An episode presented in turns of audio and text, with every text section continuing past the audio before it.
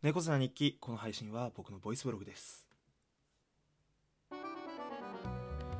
10月18日。いやあの昨日だったかな。斎藤佑樹投手のいや引退セレモニーをね YouTube の方であの見たんですけど前もね斎藤佑樹さんの引退の話はしてまたかよって思われるかもしれないけどあのなんかすごいチームメイトが100%勇気っていう曲を歌ったん歌ってたんですよ。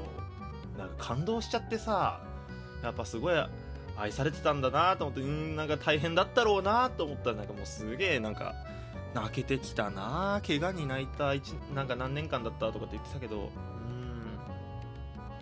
お疲れ様でした。10月18日。あのさ吸音材をね俺壁に一面貼ってたんですよ。一応声反響しないようにってね。やあの粉がすごい降ってきて今日急に。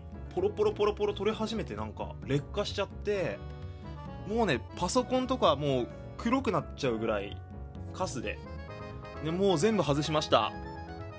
全部外したよ。俺の音は誰が吸い取ってくれんの？10月18日。味噌汁には大根と豆腐。10月18日。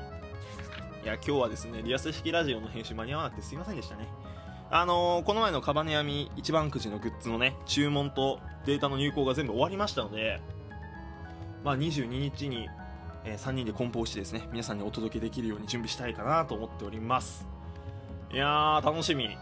まあ、自分でもほら、まだ実物を見たわけじゃないので、どんな完成品になってるか、すごい気になりますね。いいななんか俺も自分で自分に作ろうかな。また明日